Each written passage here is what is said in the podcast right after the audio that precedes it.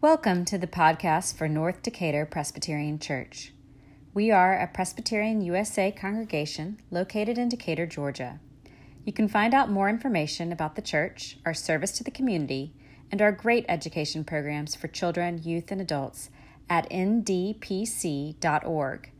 And you can follow us on Facebook. If you're in the Atlanta area, we hope you'll come and join us in person.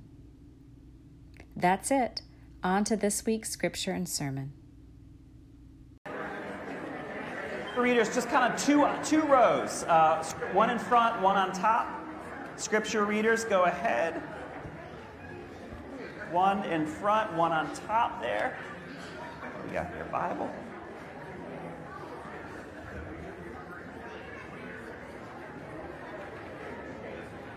All right, so scripture readers, we have all 16 here. This is how this is how it's going to work, scripture readers. I'm going to read the very first part, um, which is that that first section on the first page, um, and then um, and then you're going to begin. I'm going to cue you. I'm going to give you a cue. It's going to look like this, right? And you're just going to start reading out loud so everyone can hear you. And when you stop, when, we're, when you're done, just stop. Got it? You can't mess this up, I promise. All right. All right, let's say, yeah, famous last words. Uh, let's, as we're preparing to hear uh, a word from Scripture, um, we're going to read this morning. We've been talking over these four, talking these four weeks in August about where God makes a home with us. Where God makes a home. And today we're going to talk about the tabernacle, the tent, the great tent of God. But the, the description of the tent is super long. So, in order to get it all in, we're going to read it all together. So, let's sing a prayer for illumination. Let's sing, Thy word is a lamp unto my feet. Thy word is a lamp unto my feet and a light unto my path. Sing that again.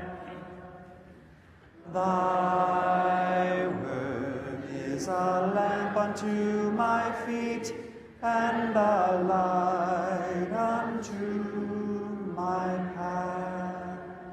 The Lord said to Moses, Tell the Israelites to take for me an offering from all those whose hearts prompt them to give, for you shall receive the offering from me.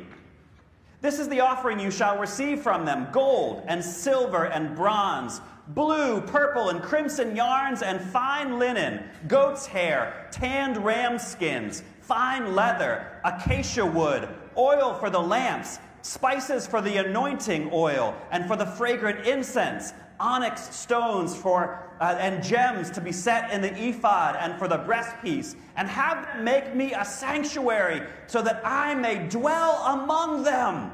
In accordance with all that I show you, and concerning the pattern of the tabernacle and all its furniture, so shall you make it. Make copper flasks. Everyone, talk at the same time. Go, read your passage.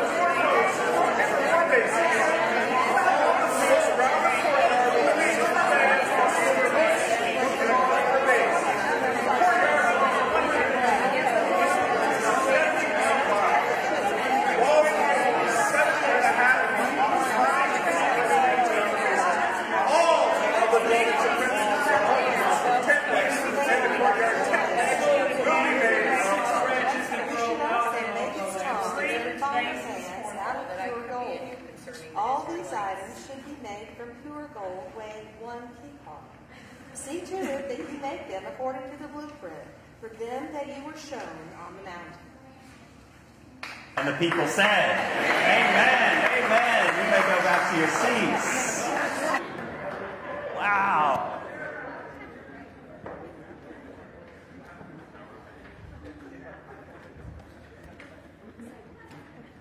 That was even better than I imagined it when I designed that exercise. That was awesome. That was awesome. The question that we are asking these four Sundays of August is where does God live, right?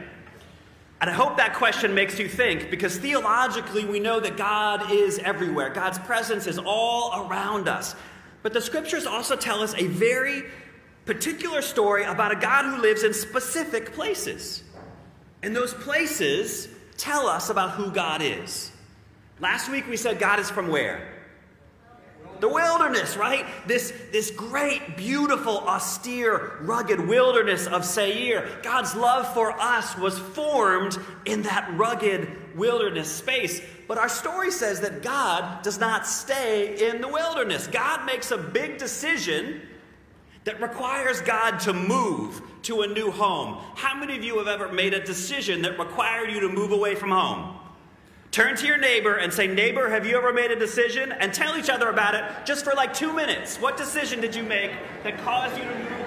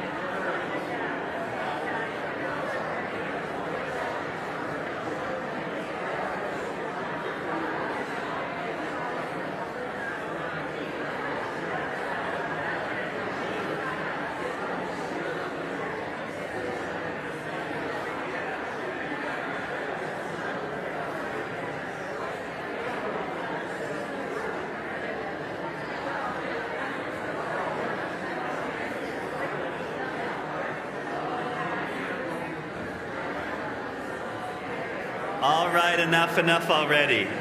Quit your yapping. All right, bring thank your neighbor. Say thank you, neighbor. All right, so what decision prompted God to move? What prompted God to move out of the wilderness? Well, God decided to free us, right? So in Exodus, God frees our ancestors from the clutches of the most powerful tyrant in the world. But that decision that God makes, like all major decisions, has long term consequences. God's life becomes enmeshed with ours again because it turns out we stink at living on our own. Almost immediately, God realizes I'm going to have to stay with these people as long as they need me. This means God has to have a home with us. If God's going to live with us, God has to have a home. So, what kind of home does God have after living so long in the wilderness? We'll get to that in just a minute. Let's talk about our side of this relationship with God first. Can we talk about the reason why God moves in with our ancestors after they are freed from the Egyptians? If you read Exodus, and I encourage you to go back and read Exodus again, it's a marvelous book. The stories from Exodus 15 and beyond are amazing. It's like looking at ourselves in the mirror. Our ancestors are given this extraordinary gift, right? They are liberated by God in this marvelous turn of events. They're now living on their own. They are free to make their own choices every day of their lives. They're free to set their own priorities. How do they exercise their freedom? They complain right? That's what they do. They blame their leaders for every single misfortune that falls on them. They complain and they moan and they groan and they say, Oh, things were so much better back in the olden days. At least then our stomachs were full. We still do it. All of us enjoy an extraordinary kind of freedom. We have an extraordinary life, but instead of giving thanks every day for all of the good things that we have, we dwell on everything that's wrong, every little thing. We focus on what we do not have. But God puts up with us. Even in our childish immaturity, God loves us. And because God loves us, God does not leave us to our worst impulses and inclinations. God stays with us on our journey. God stays with us as we move gradually to freedom. This journey in Exodus, go back, read it again. This journey is not just a geographic journey from one place to another, it's more than that. It doesn't take 40 years to walk from the Red Sea to Canaan. The journey that God joins us on is not a geographic journey at all. What kind of journey is Exodus? It's the journey of growing up. It's a journey toward the most elusive of human virtues responsibility. It's a journey from dependence to independence to interdependence. It's the journey that a whole people makes from being no people to being the beloved people of God who exercise love and care for each other. The journey of Exodus is the journey from immaturity to maturity. It's a spiritual journey. And it's one that you are taking to. Another question for you How many of you have ever had to grow up? Just a few of you? How long does it take? Yeah, at least 40 years, right? At least. The truth of our life is that in order to become a human being, right? And I say become a human being in order to become a coherent people with a collective identity, we have to grow up. And growing up takes time. But scripture also says that we do not grow up on our own. God is with us on the way. Our ancestors who came out of Egypt needed God because they discovered they discovered the hard way that you cannot live in slavery one day and pop out into freedom the next day and think you're going to be just fine. They had to unlearn the old ways of doing things, let go of the old mind. They had to relearn who they are again as free people. Of course, they discovered that with freedom comes responsibility. It is hard to be free. It's hard when you can choose anything that you want to choose what is good. It's hard when you can choose how you want to treat other people, to choose love. Learning that takes time. You make mistakes and mistakes and mistakes again, and yet God is right there with you. What does that mean, right? What does it mean to say, God, is with me as I grow up. The first thing I think it means is that God gives you a set of rules for growing up. Now, I know lots of us get queasy when we start talking about God and rules. There are a lot of faith communities where rules are used to punish or demean or denigrate people. We all hate that part of religion. And yet I ask you, have you ever met a mature human being who doesn't have some kind of internalized set of rules to guide her actions? Wise and strong and mature people hold on to certain deep truths.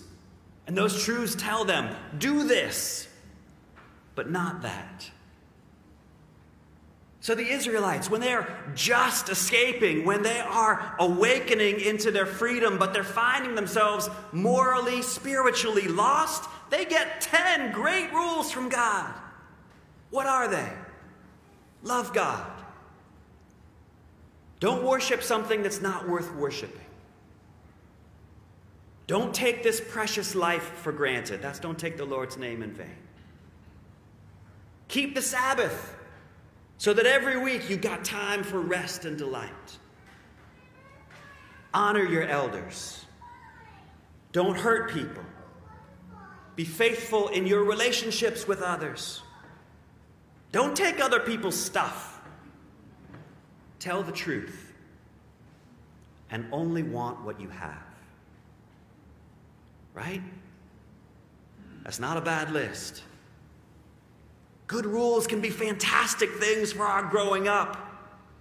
Think of rules, good rules, as maps to follow in the wilderness, maps that show you where the water is and where the food can be found. They show you how to keep yourself healthy and safe. They also show you how to make vital, strong relationships with the people around you. We got to have rules because, as our ancestors learned, when we are free, our minds are capable of thinking up all kinds of things to do, and many of those are not good for human flourishing. You should know something else about the God who gives you rules. God stays with you when you break them. I don't say if, God stays with you when you break them. God keeps holding them in front of you, keeps offering them to you, keeps making sure you don't lose track of the rules because eventually the best rules, they move from outside to in. God knows that God's rules will eventually bear fruit in the form of virtue in our personal lives and peace and justice in our communal life and that fruit will be so delicious to the taste that we'll hunger for those rules as though they are something intrinsically good and not ever remember that they came from outside of us or felt like a constraint. So, beyond this set of rules, what else does it mean that God journeys with you as you grow up? I think the story of Exodus tells us that God's presence with us gives us self belief. God does not give up on us midway through the journey out of frustration, although there was ample reason to. God lives with us and in spite of all of our missteps, God stays with us. God abides with us. The reason this is so important is that we don't always believe that we can or will grow up. We're not sure we'll make it the whole way. Maybe the worst trick that our minds ever play on us is when they say, I can't do that. I'll always make this same mistake. I'll always be a disappointment. God's presence with you, God's affirmation and love for you, refuses to let your own worst thoughts about yourself define the journey and the destination of your life. God's mercies for you, Scripture says, are brand new every morning that you wake up. Whatever you screwed up yesterday is gone. It is forgiven. You, at your heart, are a beloved child of God. In your life, in your spirit, you are a free being with your freedom. God says, love yourself and love others as best as you can this day. God's daily, unfailing, abiding, merciful, affirming presence in our lives gives so many of us strength. The strength that we need to carry on this long and bumpy and winding and circuitous journey to become kind and compassionate and courageous grown up human beings. One of my favorite recordings from StoryCorps. How many of you ever listen to StoryCorps? Yeah, great, great audio diaries. One of my favorite recordings is a conversation between a man and his former math teacher. In high school, the young man who's in the middle on the left and on the right, his name is Bob. In high school, this young man started dating his math teacher's daughter. That's dangerous. Later on in high school, though, Bob lost his way. He started drinking and got into drugs, and he was kicked out of his own home. He ended up homeless. He turned to robbery. He was convicted of crimes and spent six years in a Michigan prison. But that is not where the story ends. Bob gets released and he gets back on his feet and he goes to college. And then he goes to, of all places, law school. He's now a practicing attorney in the state of Michigan. And Bob records his StoryCorps interview with a person he credits as saving his life, who is his ex girlfriend's dad, his high school math teacher, whose name is Mike. Mike and his wife established a connection with Bob when he was dating their daughter, but that connection never stopped. They recall going out in the middle of the night when Bob was homeless to try to find him to keep him safe and warm in the Michigan cold. When Bob went to prison upstate, Mike and his wife would drive five hours each way every single month of those six years to visit with him. And Bob says, Your visits, he says to Mike, your visits kept me from sinking fully into prison. They were like coming up out of the bottomless pit. When Bob was released from prison, Mike helped him figure out how to live on his own, how to make choices on his own, how to use his newfound freedom. They tell a funny story about the day that Bob was released. They all went to get food at Denny's, and Bob looked at the menu and he was paralyzed. Some of us are also paralyzed at the menu of Denny's, right? But he said, I was so unused to making my own decisions. I had no idea what to say. Bob said the new freedom felt like the world was coming at me, rushing like a freight train. And Mike quickly says to him in response, you don't have to experience that freight train all by yourself. There are people around you who become like a shock absorber. Bob said, You helped me learn that I'm okay. You helped me learn that I can join the humans. The love that Mike shows for Bob is just an echo of the love that God has for each of you. God walks with you and stays with you. God absorbs the shocks of your failures and your self loathing. And God points you always, always in the right direction until after a while 40 years, give or take you find that you too are grown up. Before I finish, I want to talk briefly about the home that God has with us. As God lives with us as we are in this growing up experience. It's called the tabernacle. There it is. We saw that picture earlier. I assume someone actually made this. I think it's a real thing. There are actually quite a few pictures of the tabernacle online. Apparently, there are companies that will come out and make one of these for you if you want. And you can make them pretty well because in the Bible there are very exact specifications about how you are to build this tabernacle. If any of you have ever read the Bible straight through or tried to, this very moment in the Bible is the point that you get to when you say to no one in particular, Holy Moses, this stuff is boring. Exodus goes on and on about the details of this tent cubits of this and yarn colors and lampstands, and it's awful. This is the home that we made for God. In the back of the tent was the Ark of the Covenant, the rules that God gave us to live by. And it was all made to be portable, to go with us as we journeyed.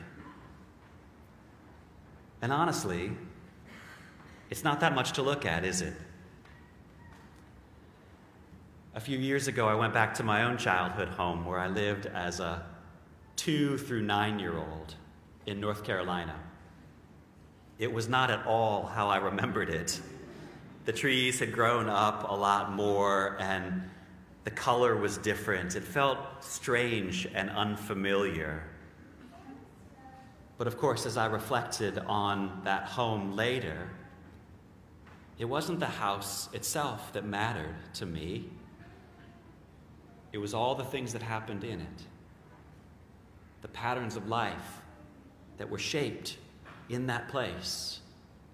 The rules, the forgiveness, the laughter, and the love. All of the growing up that happened there. It's not about the building, it's about having a place for the presence. Biblical scholars have wondered over the years if this tent was always meant to be temporary. Why does the scripture bore us with the color of the yarn or the design of the lampstand or what kind of wood the frame is made of? Why all of the details? Rabbi Jonathan Sacks offers the best reason that I have heard. He said the making of the tent in Exodus takes hundreds of verses, more than 10 times as long as the 34 verses it takes God in Genesis to create the whole world. Why? Then he says, it's not difficult for our Creator to make a home for humanity. What is difficult is for human beings in our finitude and vulnerability to make a home for God. Of course, we need the detail. It's hard for us to make a home for God. We spend so much time thinking we can do it on our own, this growing up. But we don't have to, and we shouldn't. The God who gives us our freedom as a gift abides with us in patient love until we grow up and we're able to exercise our freedom for the purpose of love. All you have to do is make space. Let the people say, Amen.